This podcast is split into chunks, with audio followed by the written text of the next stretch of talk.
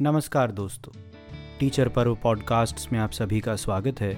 मैं प्रवीण शर्मा सीख कर कुछ आप तक पहुंचाता हूँ और ज़्यादा सीखने के लिए। विद्यांतरिक्ष पेरेंटिंग सीरीज़ की यात्रा को आगे बढ़ाते हुए डॉक्टर आरती और श्री अमित डागर जी के विचारों पर आधारित एक और नई कड़ी आपके समक्ष प्रस्तुत कर रहे हैं। बड़ा रोचक है शीर्षक आज की कड़ी का।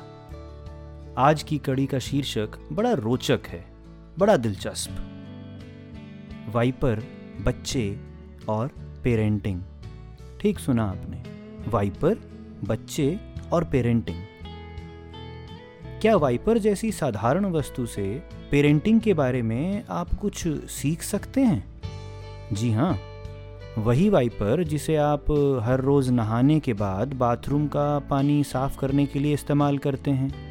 वैसे तो वाइपर दोनों साइड से काम करता है।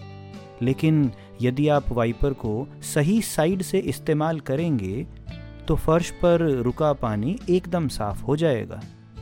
और इस साइड से इस्तेमाल करते समय आपको कोई ताकत नहीं लगानी पड़ेगी। बस सिर्फ़ एक बार में पूरे फर्श पर वाइपर घुमा दीजिए। लेकिन यदि आपने गलत साइड से वाइपर का इस्तेमाल किया तो समझिए कि आपको पानी साफ़ करने के लिए बहुत ताकत और समय लगेगा, और अंत में फर्श फिर भी पूरी तरह से साफ़ नहीं होगा। कोशिश करके देखें।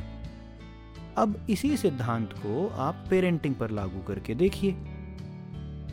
यदि आप अपने बच्चे को सही साइड यानी उसके टैलेंट व्यक्तित्व और नेचर के अनुसार हैंडल कर रहे हैं तो आपको उस पर कम ऊर्जा लगाकर बिना कोई दबाव या तनाव दिए अपेक्षित परिणाम मिलेंगे। लेकिन यदि आपने बच्चे को गलत साइड से हैंडल किया तो याद रखिए, पानी आपको फर्श पर ही मिलेगा। इसलिए अगली बार वाइपर को सही साइड से ही हैंडल करें। और बच्चों को तो करना ही है। आज की बात को पढ़कर कबीर जी का एक दोहा याद आता है। संत कबीर ने खूब बातें कही हैं, आपको, मुझको, सबको याद हैं, अपनाई भी हैं। जब गुण को गाहक मिले, तब गुण लाख बिकाई। कबीर कहते हैं कि जब गुण को परखने वाला गाहक मिल जाता है तो गुण की कीमत होती है। जब गुण को गाहक मिले, तब गुण लाख बिकाई। जब गुण को गाहक नहीं, तब कौड़ी बदले जाई। पर जब ऐसा गाहक नहीं मिलता, तब गुण कौड़ी के भाव चला जाता है। आइए पेरेंटिंग को थोड़ा और सुलझाते हैं, संवाद स्थापित करते हुए विद्यांतरिक्ष जैसा एक अंतरिक्ष अपने मन में भी बनाते हैं।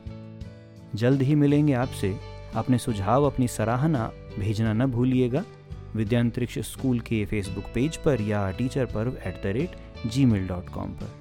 हम आशा करते हैं कि आप अपने स्वास्थ्य का ध्यान रख रहे होंगे। स्वस्थ रहिए, साथ रहिए और मज़बूत रहिए। धन्यवाद।